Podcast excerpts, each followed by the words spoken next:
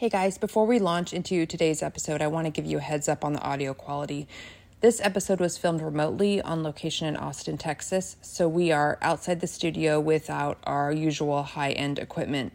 Unfortunately, the sound is subpar and it will not normally meet my standards from an audio quality standpoint.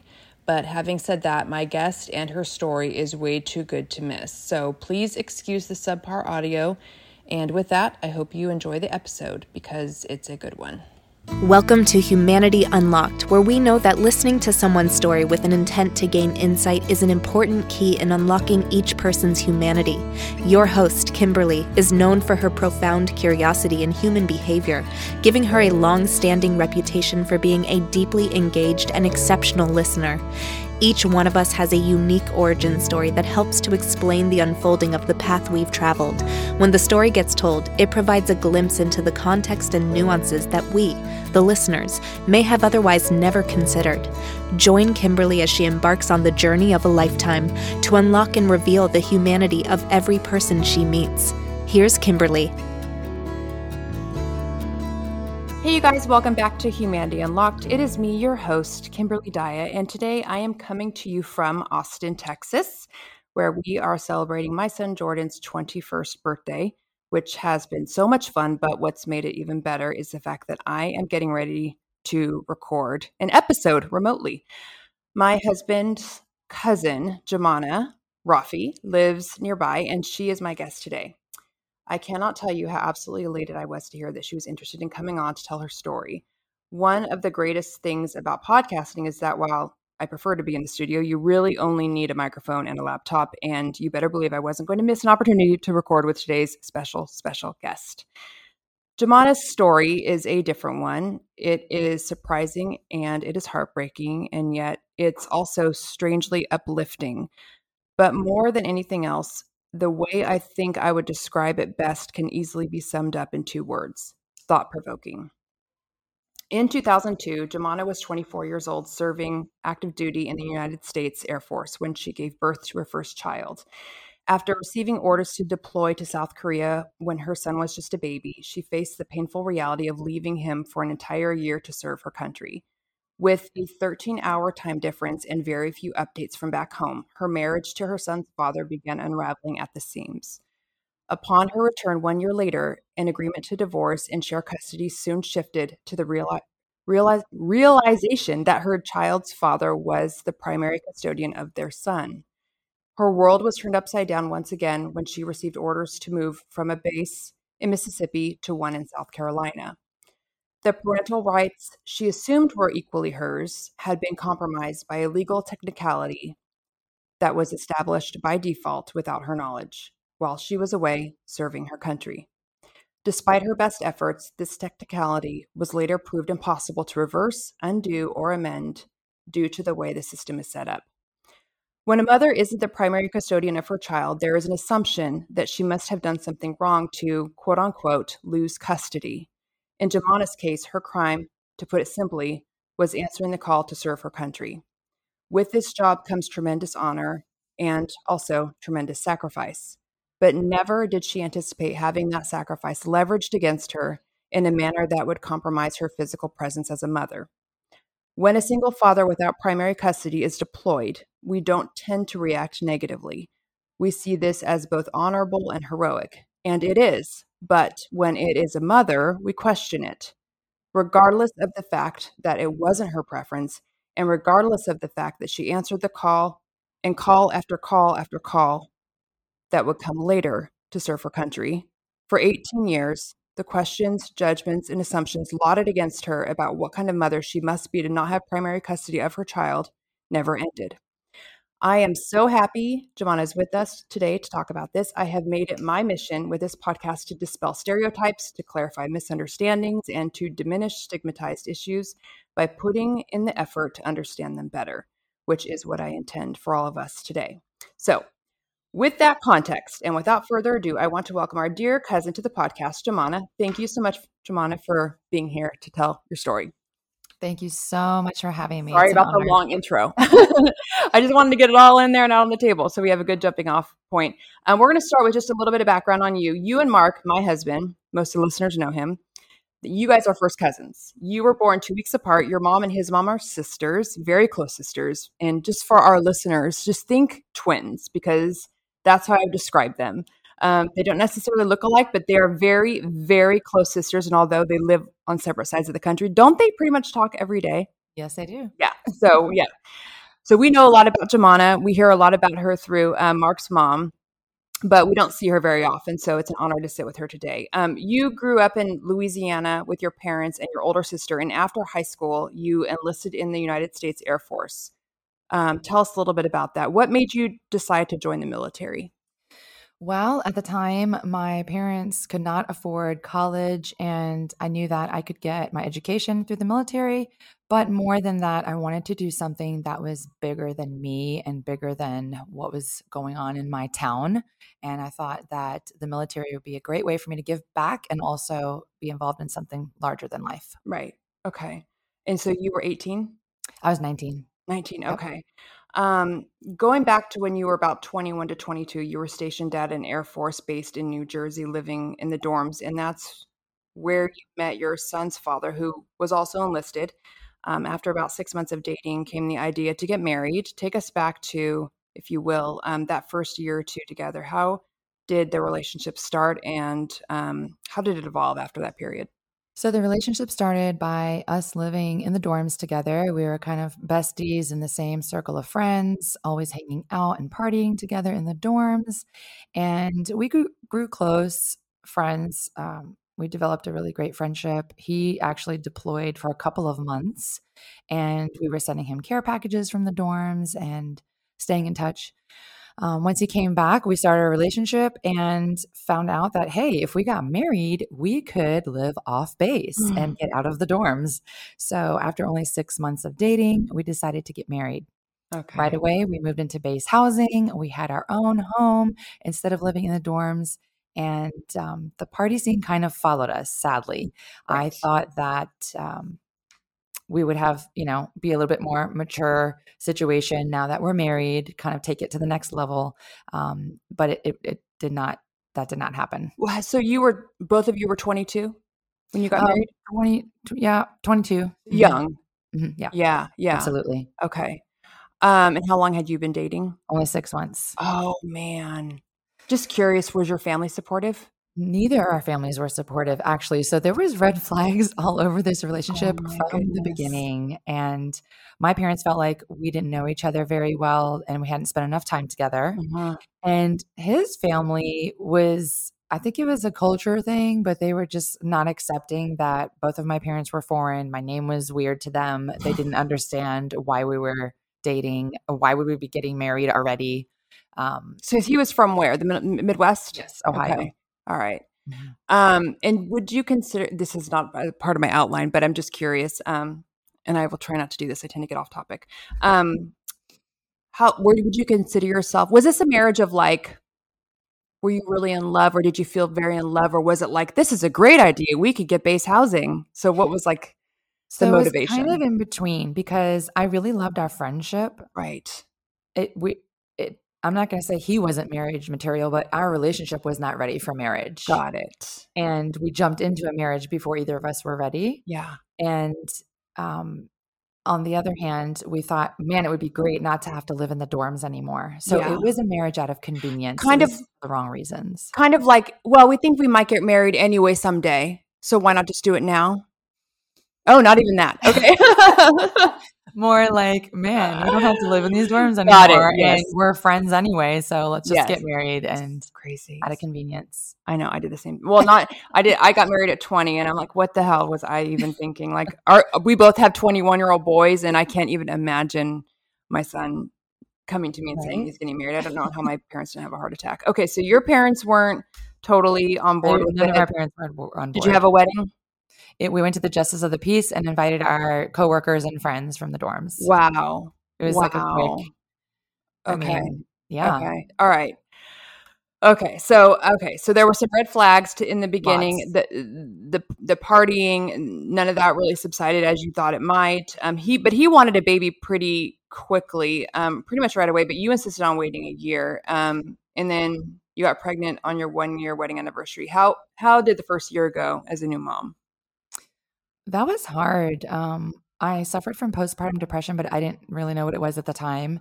And I just felt very detached. It took the full first year of having my baby to realize, wow, I'm actually someone's mother. Yeah. Yeah. So it was pretty tough. Um, I just, I don't know if it's because he was a boy or if that's just how it works with postpartum depression. It's obviously later I learned one of the things that feeling of detachment. I literally felt like I was babysitting someone else's kid, even wow. though I birthed him. And yeah. um, that whole birth story is another topic. But it is, and I, I hope we can have, actually have it just for the listeners. I hope we can have a separate episode on just that because I feel like it is underrepresented. Um, we don't hear about it enough. Anyway, Sorry to interrupt, Absolutely. but so the first year was rocky. Okay. First year was rocky. Birth was rocky. I almost passed during the birth of Jordan. Okay. And my son. And um, when I went from the hospital, it was all about healing. But then I felt disconnected from the baby. And at the time in the Air Force, maternity leave was only six weeks. So I literally had to bond with this child in six weeks which is a very short amount of time. Yeah. And um, six weeks after the baby, I had to put my uniform back on, take him to the base daycare, drop him off, and go back to work. Oh my God. It was rough. I was still, like I said, it took a year for me to realize I'm someone's mother. So six yeah. weeks later, it was still very fresh. I still felt like I was healing. I was trying to breastfeed.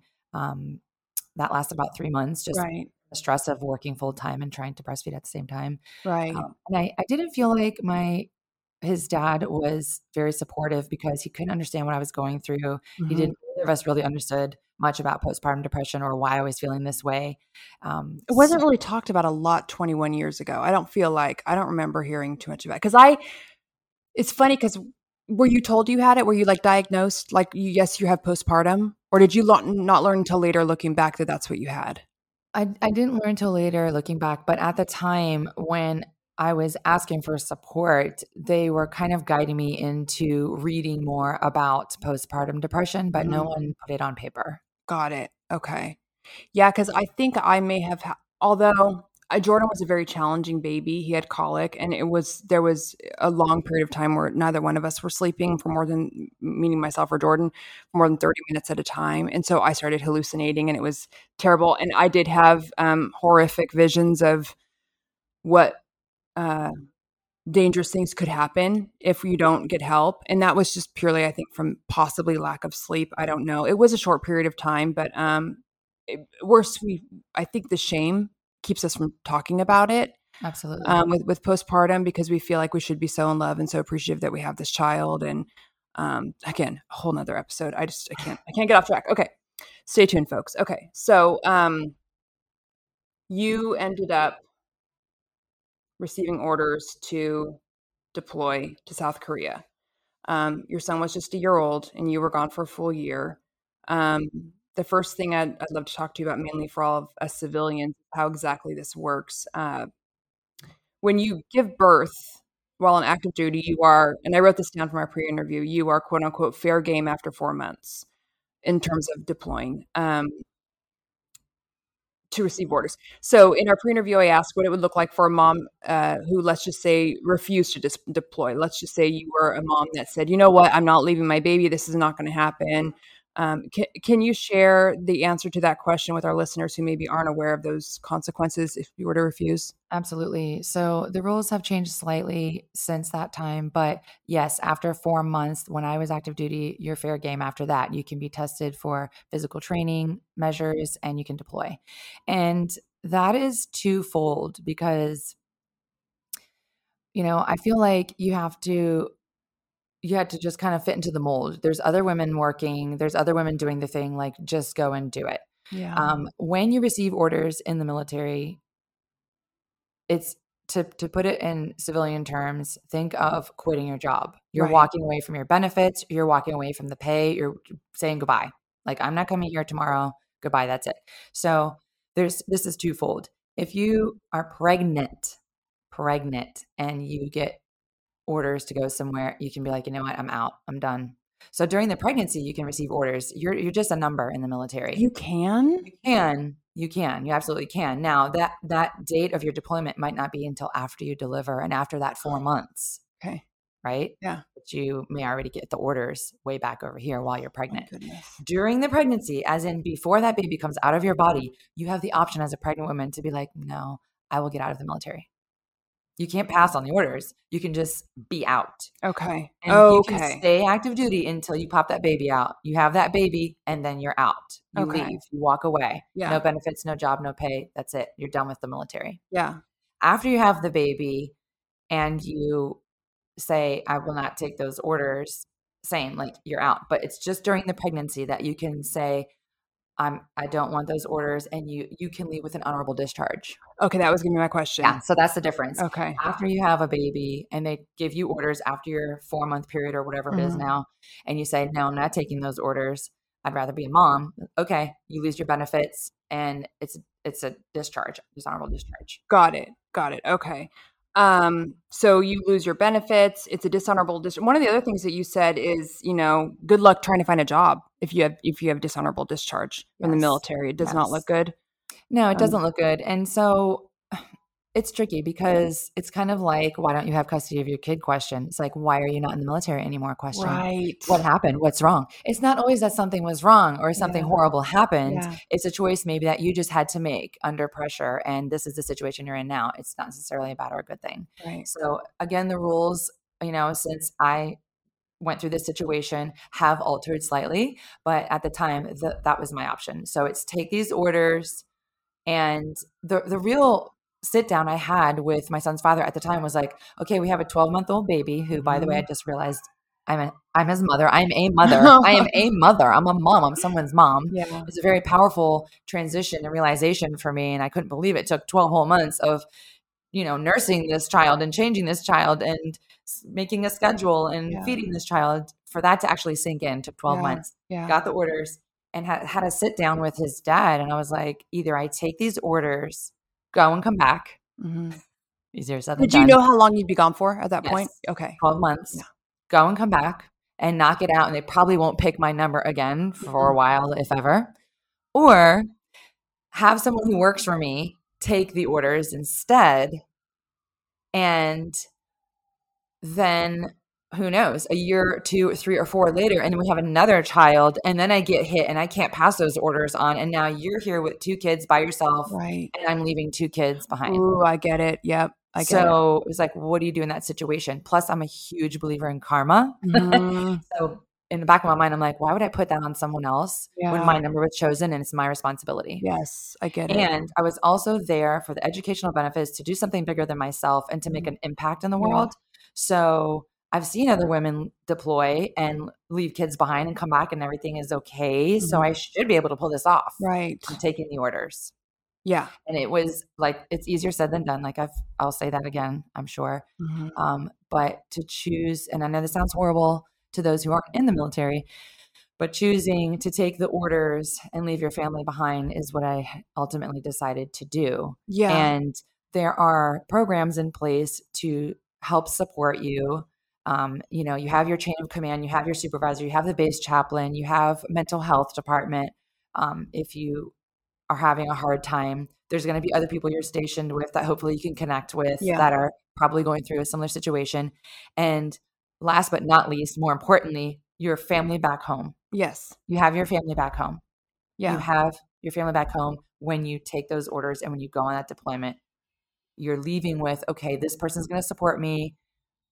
I don't know how I'm going to support them because I'm going to be gone, but they're going to support me. My family's going to support me. Everything's going to be all right. And you Leave with that mindset. hmm That's not always what happens. How did your um your parents, for example, how did they respond to you leaving that first year? they were devastated. Yeah, I would imagine. My parents were in the military. They they saw the reason of why I wanted to be there and how important that was to me because ultimately that was going to um, adjust the course for my whole family. If I could stay and get my education, if I could stay and have this career in the military, I'm setting a path for my family. That's why I'm doing it and for myself. And if I'm better, they're better. hmm Um, so they saw the reason why I was there and wanted to do this, but they were devastated at the news of me having to leave my 12 month old baby hmm and new husband Yeah. behind. Well, I think too culturally, um, also they're very, very family oriented. I mean, you you and my husband are come from the same family, so and it is.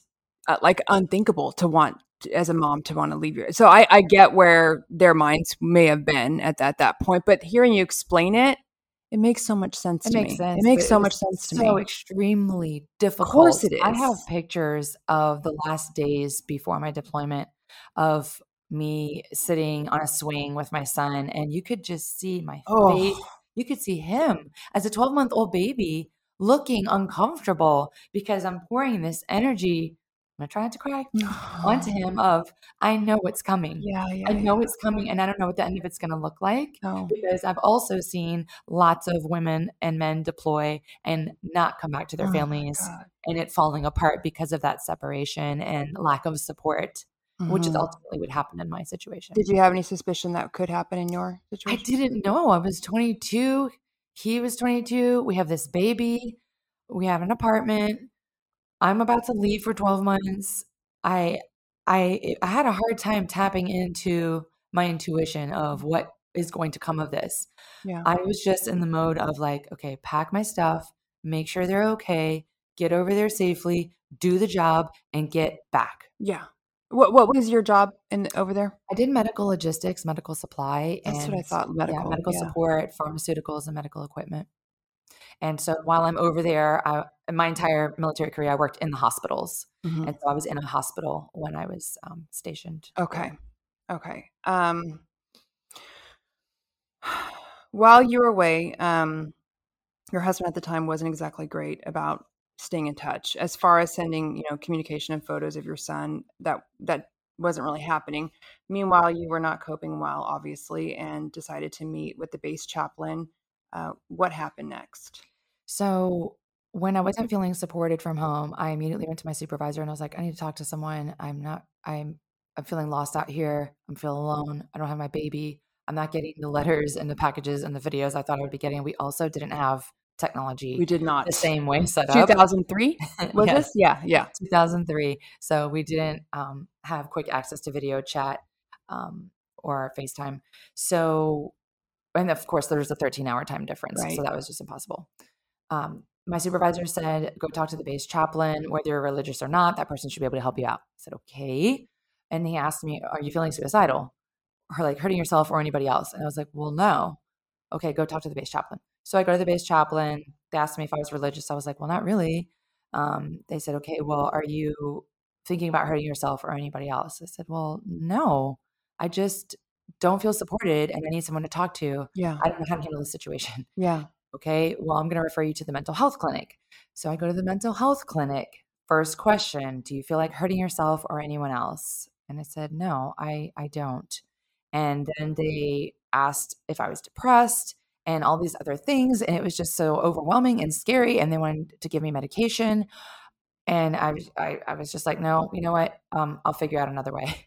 yeah So I went back to my dorm room and I thought, okay, I need to get myself out of the, I need to pull myself out of this situation if I'm going to make it out of here alive, like mentally, yeah emotionally. yeah Um, physically, I think I'll get out of here alive, but uh, mentally and emotionally, I need to pull it together. What do I need to do? What would make me feel better?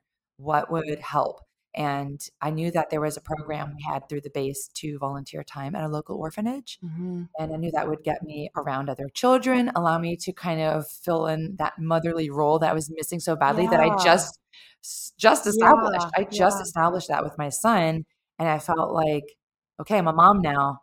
I need to be a mom now. I'm here not being a mom. I need to be a mom. yeah And so I decided to volunteer at a local orphanage, and that really helped with me being able to care for children.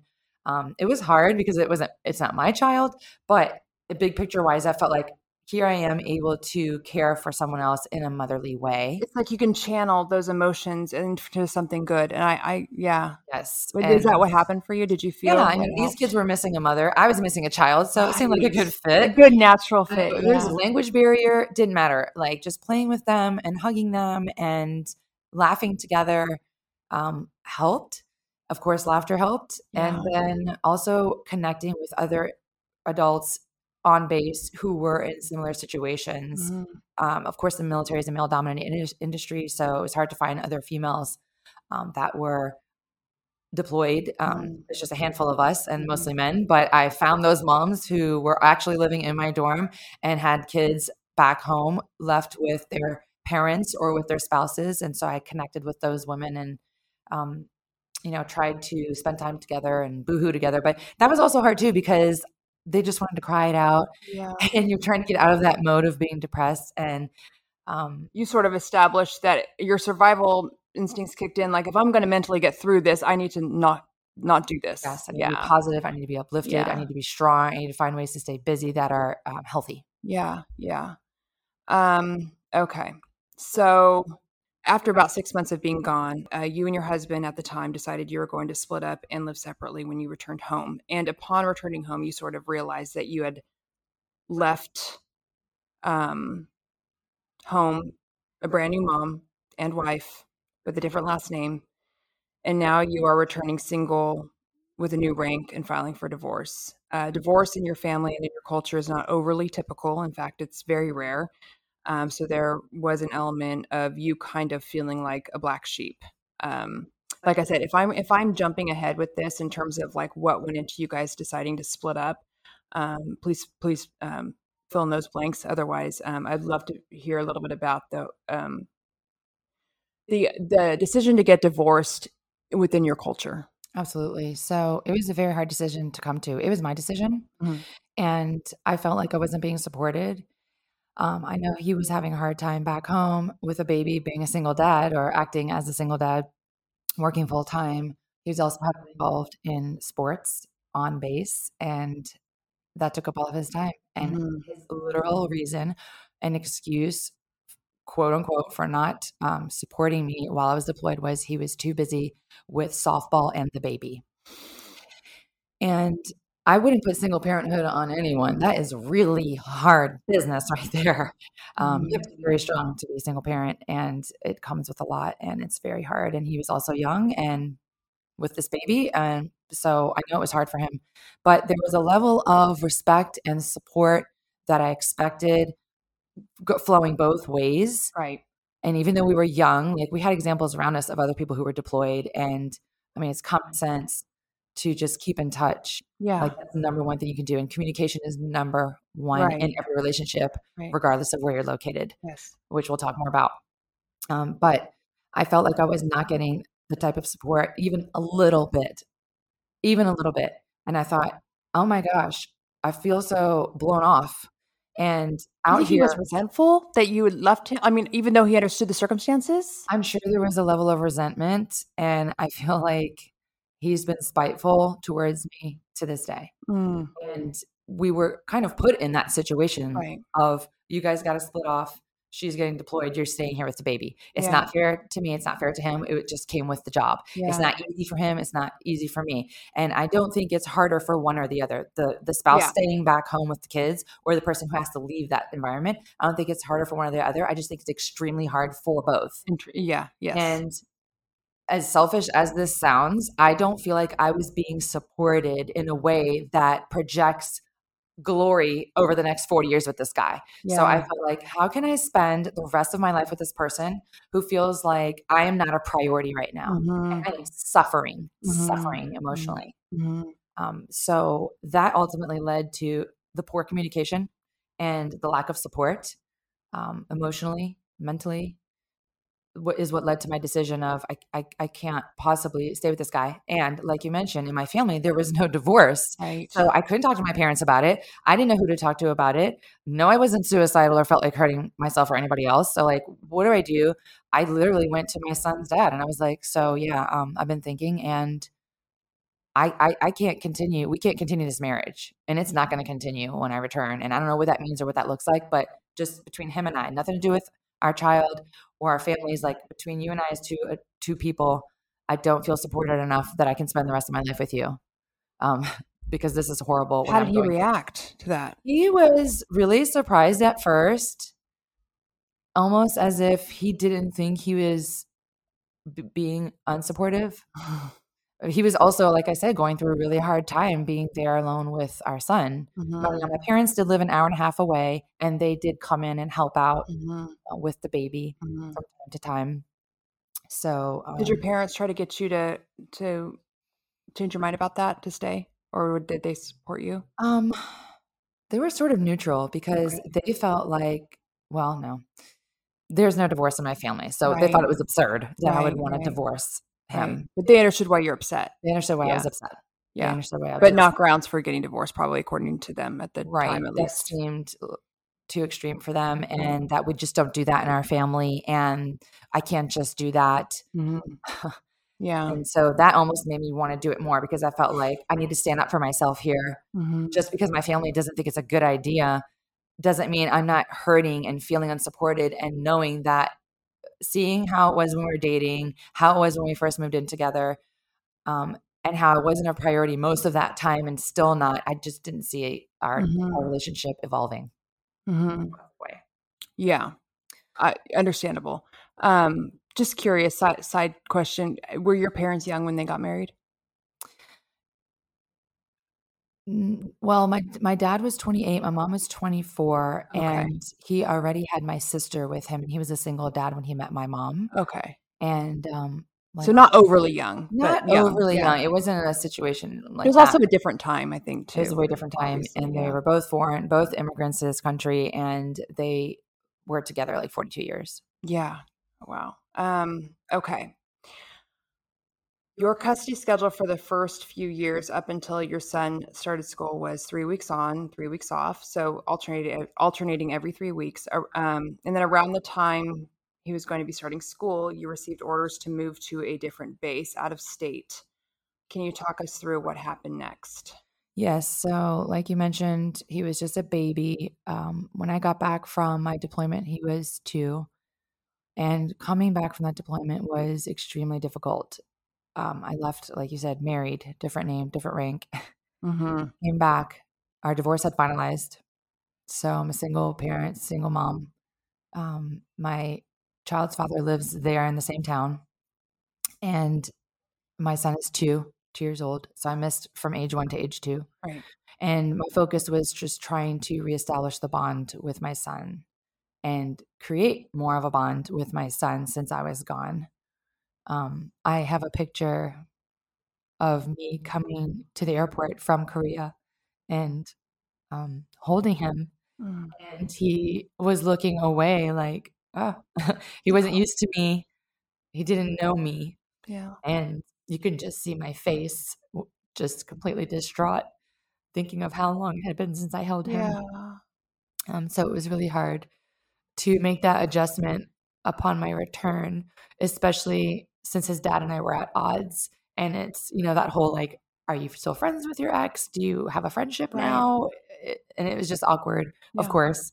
Um, but we decided that since he was only two and he wasn't in school yet, that he would just stay with me for three weeks and then his dad for three weeks. We just thought that was a good idea Yeah. um, at the time.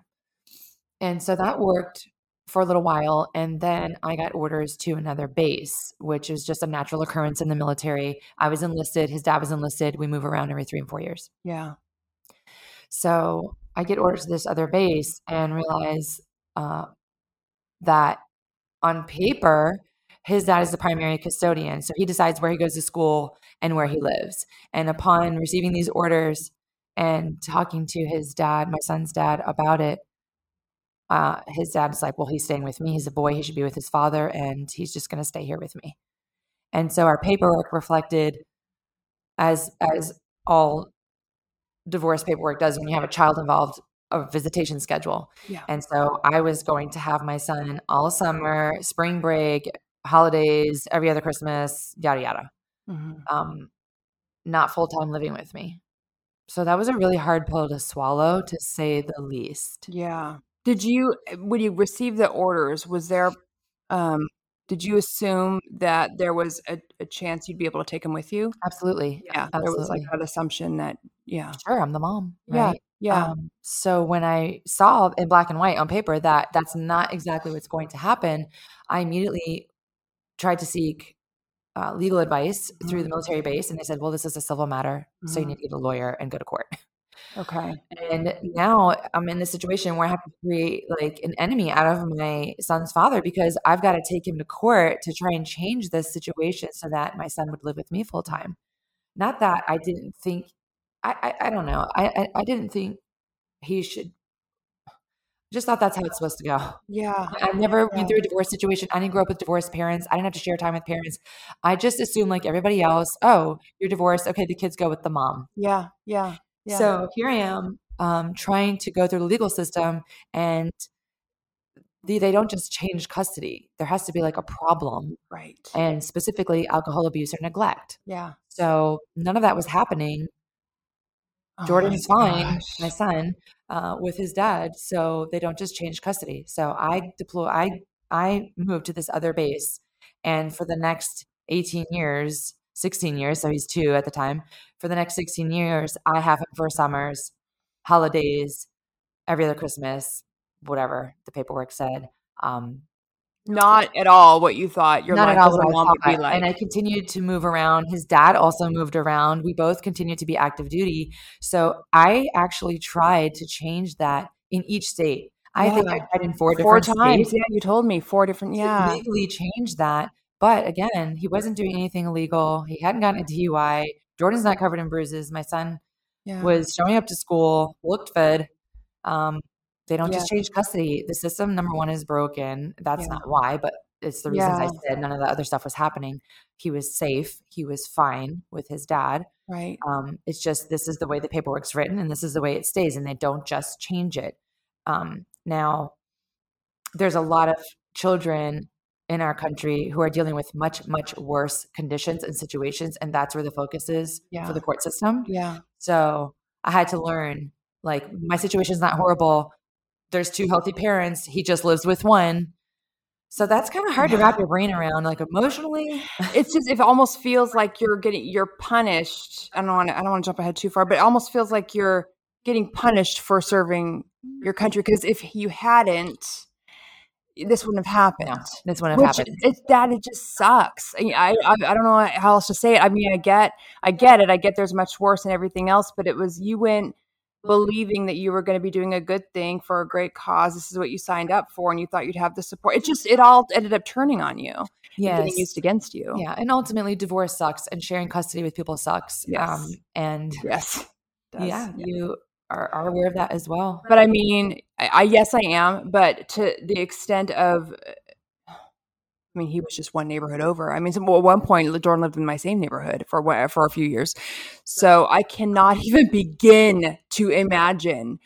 I- I just can't. It makes me want to weep, like from the depths of my soul. I just cannot. Um, God, I need to stop talking about this. Um, as much as you can imagine what that would be like, I I can barely I'm barely able to explain the depth of I know, pain that is to move out of state from your child. There used to be this show on TV around that time this happened called Wife Swap. Do you remember Mm, that? Yes, I do. And I remember watching it, and the lady was crying because it's only like a week that they do Yeah. the swap, right? Yeah. She was bawling her eyes out because she had to leave her children for three or four days. And three or four days into it, she was falling apart. Oh. She didn't care how different this other family was. She was falling apart because she was three days, four days away from her kid. Wow. And I was so, I remember being so pissed watching this and crying. Like, really? yeah. Three days? Yeah. Try a year, Yeah. try six months. yeah. And I came with a job, but um, I, I was blown away. And then, I think anybody in your shoes, though, I mean, honestly, anybody in your shoes would assume what would transpire would be exactly what you thought would transpire. I don't think anybody would assume this would be used against them or take or be taken away from them. Um, so you left for South Carolina without your son, uh, but you had really made up your mind that uh, about what kind of mother you're going to be. To quote you, you said the zip code has no bearing on the relationship. In every house you lived in, he was always given his own bedroom. You called your son every day. You sent gifts regularly. You insisted on being included in everything in his life and all of the decisions. You asked how you could help, how you could best support him. In addition to all of this, you took every opportunity to see him as much as possible over and above what was arranged in the custody agreement. What did this look like for you? number one, since I was the non custodial parent, I paid child support. So, all of those years, all of the travel, all of the support, I'm paying child support on top of flying him back and forth, driving back and forth, whatever it took. And you never went longer than two months. That's correct. I never went longer than two months without seeing my child. literally until COVID a few years ago. Right. Um, yeah. Whenever you're listening to this, that happened in 2020. Yeah. And he was in college at the time, and his dorm shut down, and they couldn't let anybody on or off campus just to keep them healthy. Right. That was the first time I went more than two months without seeing my son. Right. So it didn't matter where we were located. I would either drive to him or fly to him or fly him out. He's been flying solo since he was about, what was it, five or seven years old? He started flying solo, Mhm. um, unaccompanied minor. And Yeah. that comes with additional fees, by the Right. way, each way. right. And right. you can only choose a direct flight for a Mhm. child to fly by themselves. Mhm. So, um, aside from mega expenses, Mhm. um, that didn't matter to me because, like you said, I decided what type of mother I wanted to be the minute we started living apart. I thought, well, just because we're in different zip codes doesn't mean I can't show up for him. I will find a way to show up for him. And it was physically by visiting with him or flying him out to see me or driving out to see him. It was taking leave and actually showing up at a game of his, um, a football game of his, Mhm. or whatever he was playing that year, and calling all the time to the point where his dad told me, Hey, you don't have to call every day. That literally went in one year and out the other. I was like, Yeah. Okay, bye. Yeah. Oh my goodness. Oh my. Oh, I'm sure when he got his own phone at some point, that made that makes sense. Oh I gosh, remember when difference. Yeah, I remember when my son got his phone. I was like, oh, this is so much easier than having to go through the parent or the step parent or whoever it is. Absolutely. Um, but something that really struck me during the pre-interview was when you you talked about the griping and complaining you'd see from the other moms on social media about things like making dinner, um, the pickup line at school, the kids being sick, the kids having homework, um, which guilty. I mean, I think yeah, I, but I know exactly what you're talking about. Um, what went through your mind when you were like, say, on Facebook and you'd see these comments? Right. So Facebook and social media really took off during this time um, Yeah. that my son was growing up over the last 10, 12, 13 years. What, what the oldest thing I see now is 13 years ago on Facebook. I was like, wow. Wow. So at that time, um, seeing seeing those type of comments, it's hard to see when you're in the situation. Whereas now I can look back and say, well, if I had him full time, I I might have been complaining about the same thing. yeah, yeah, But at the time, not having primary custodianship of my son and him not living under my roof, seeing women like me, my age, Mhm. complain about having to do homework with their kid or um, being in the pickup line forever would literally make me cry. I would read those comments and cry and log off Facebook and not get on for three days Yeah. because all I could think of was like, you have your kid. You get to go pick up your kid. You get to do homework with your kid every night. I would sit in my apartment, heat up dinner, and watch TV while someone else is tucking in my son. Mm, Someone else knows if he's coughing or has a fever. I don't know any of that. And I don't find out stuff like that. And I don't I don't get to do the day to day that a mother is designed for. Once you become a mother, that's a mother instinct, right? You take over those things. Maybe nobody even taught you those things, but there's a mother instinct that happens to you when you become a mother, and you automatically want to do those things for this little person. Yeah. So to not be able to have access to do those things for him was very difficult, very difficult. yeah. It, it, we take it for granted. We take Oh, you know, absolutely. um yeah we eh, eh, you don't we don't even know um yeah it, it- and i think this will make a lot of people think a little differently because we, eh, they are i mean it's funny because it's like i almost think about like you know our, my son now is he's 21 as is yours and it's like you look back I, you know I look back on like all the things that maybe i used to complain about when he was young and i'm like god i would give anything to do it over again because in the moment you're you just you take it for granted so Absolutely. Things we stick you know we complain about um Some of the things we complain about in public, someone else is dying to be in your shoes and Yes. wishes they had what you had. So it's really important to just be grateful for everything that you have and know that everything's time bound and whatever you're going through is has a deadline, has an Yeah. expiration date, and everything will be okay. Yeah, it's so true. It's so true. Um, okay, I'm not going to go off on a tangent, but this is bringing up so many thoughts. Okay.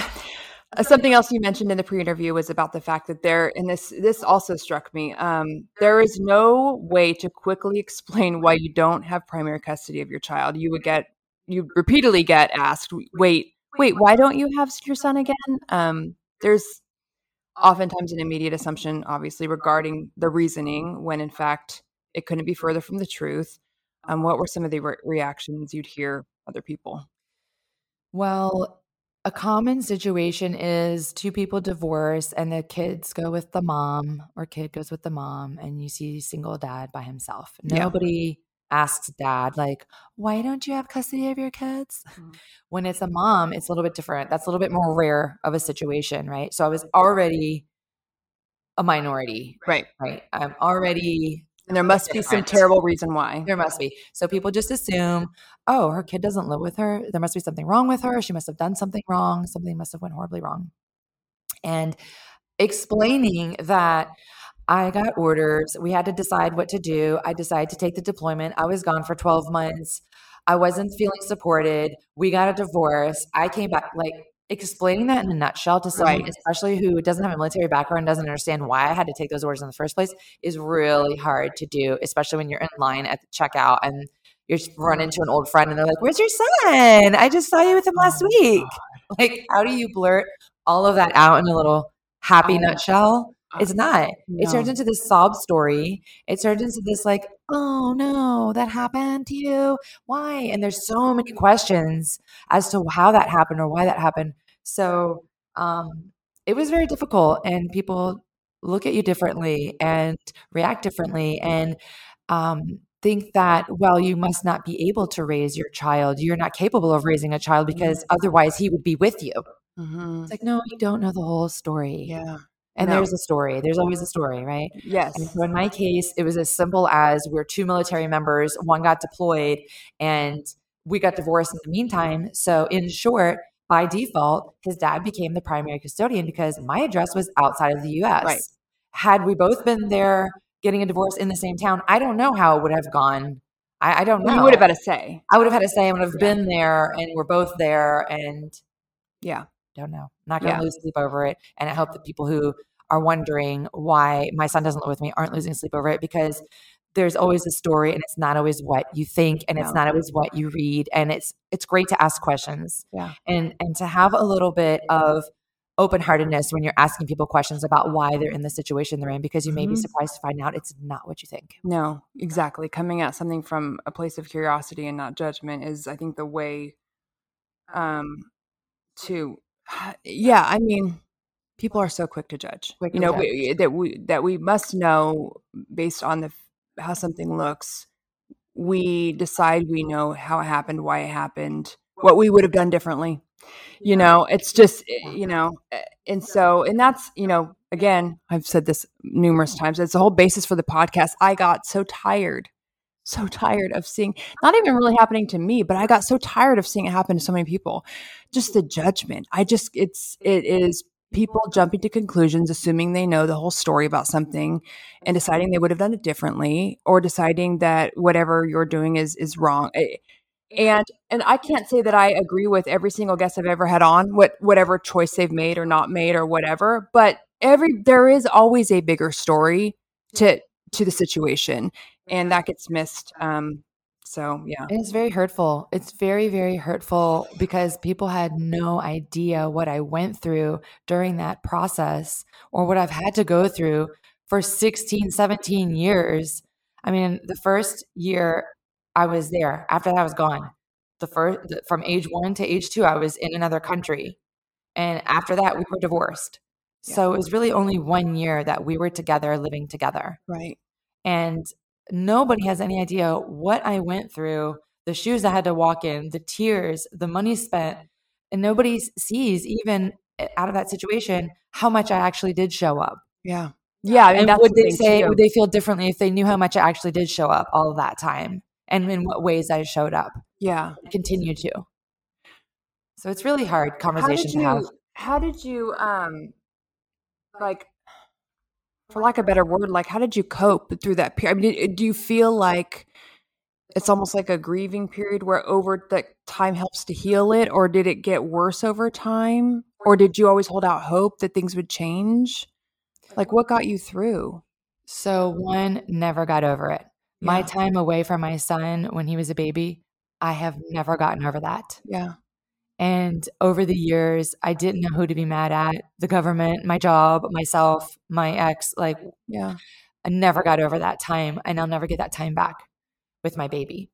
Um, over the years, I was hopeful because, as I mentioned before, I tried to change the custody in in different states, or the custodianship, I should say, not the Mm-hmm. custody. I always wanted us to have joint custody.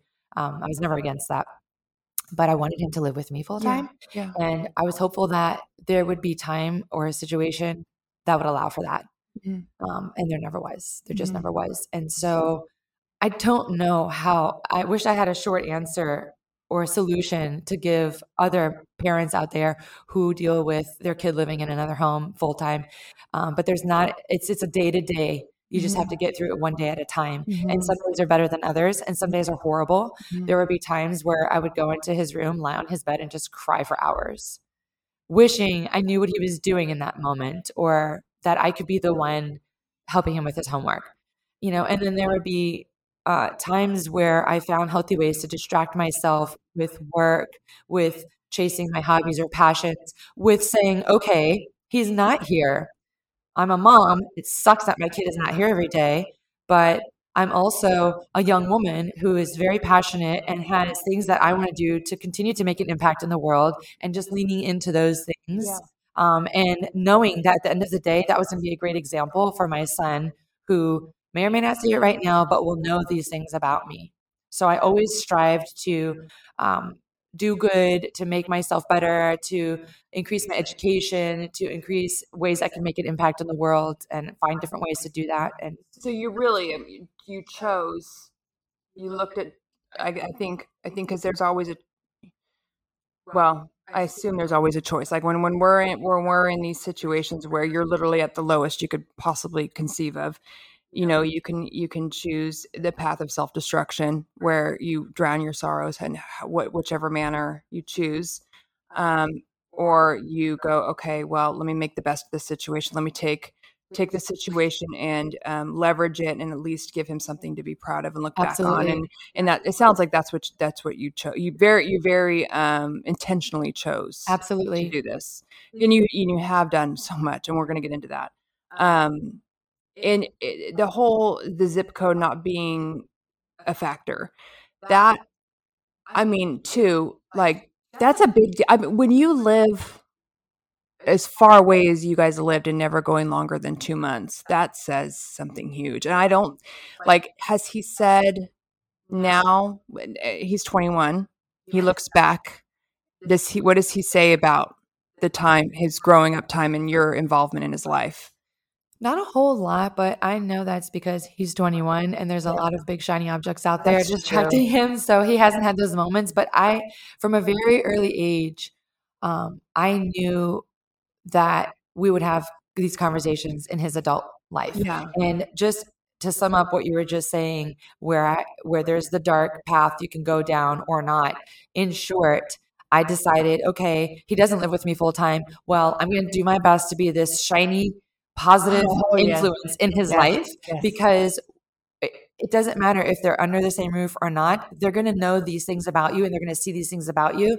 And I want it to be a great ro- role model for him. And you can be a great role model for children, even if they don't live under your roof yeah and they will look back and see, well, what was she doing all that time when I Yeah. wasn't? And they're going to ask questions. Yeah. And I wanted to be able to say with confidence, and I wanted him to be able to know about me that I was doing my best, sending him letters, sending him care packages, but also making a good life for myself and creating positivity in my life because it doesn't matter. And uh, zip code has no bearing on our relationship. It's totally going to be a title a book I write one day. it should but, yeah um, or a that was good chapter.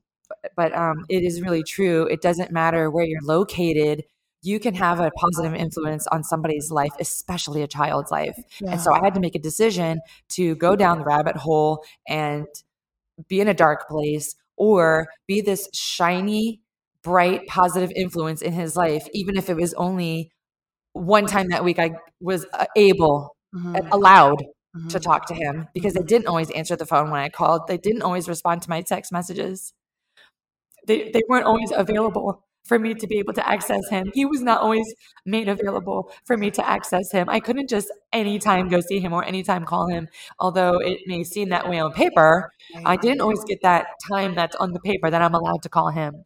I didn't always get the weekend. As a matter of fact, there were spring breaks where I was told, you know what, we're going on a trip. You're just not getting him this spring break. Do you know the hours I was counting to spring break. Sorry. No, I mean, as the parent without the custody or without the custodianship, I'm literally counting the days, the weeks, and I would tell my son, three more weeks till I see you, two more weeks till I see you, four more days till I see you. Yeah, we're going on a trip. You won't be having him this spring break. So I've had to go through, you know what? It's not that how can they do that? It's why would they do that? no, I know. You know, because they can't. It's on paper, it's black and white. It's considered contempt of court right, right? So, what would it take to get that fixed? That would be me hiring a lawyer, them hiring a lawyer, us getting a court date. Who knows when that's going to be?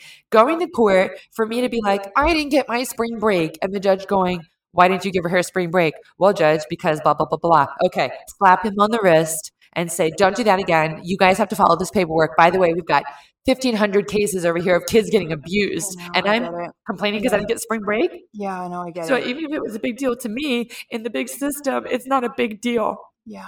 So that's how parents get away with not giving their kids to the other parent when they're supposed to, or not picking up the phone, or not answering the text messages. That's how they get away with it.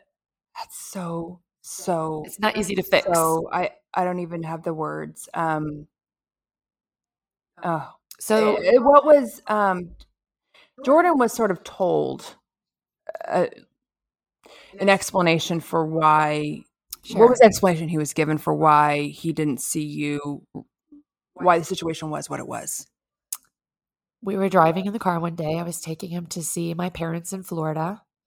I was stationed in South Carolina. His dad was stationed in Virginia. I had him for the summer. We're driving along uh, 95 South on the way to Florida, and little eight year old Jordan in the backseat of my car says, I know what happened, mom. I turn off the radio. I look in the rearview mirror. What do you mean, sweetie? I know what happened with you and dad. And I'm like, oh. And in my head, I'm like, this should be good. And I just try to keep the stone face, you know, don't get emotional, don't break down in front of your kids. I'm just driving. And I'm like, okay, what what what happened? What do you think happened between dad and I? And he said three words that still just um, are very strong inside my heart. He says, That's all for part one of this episode. The story continues in part two and is available now.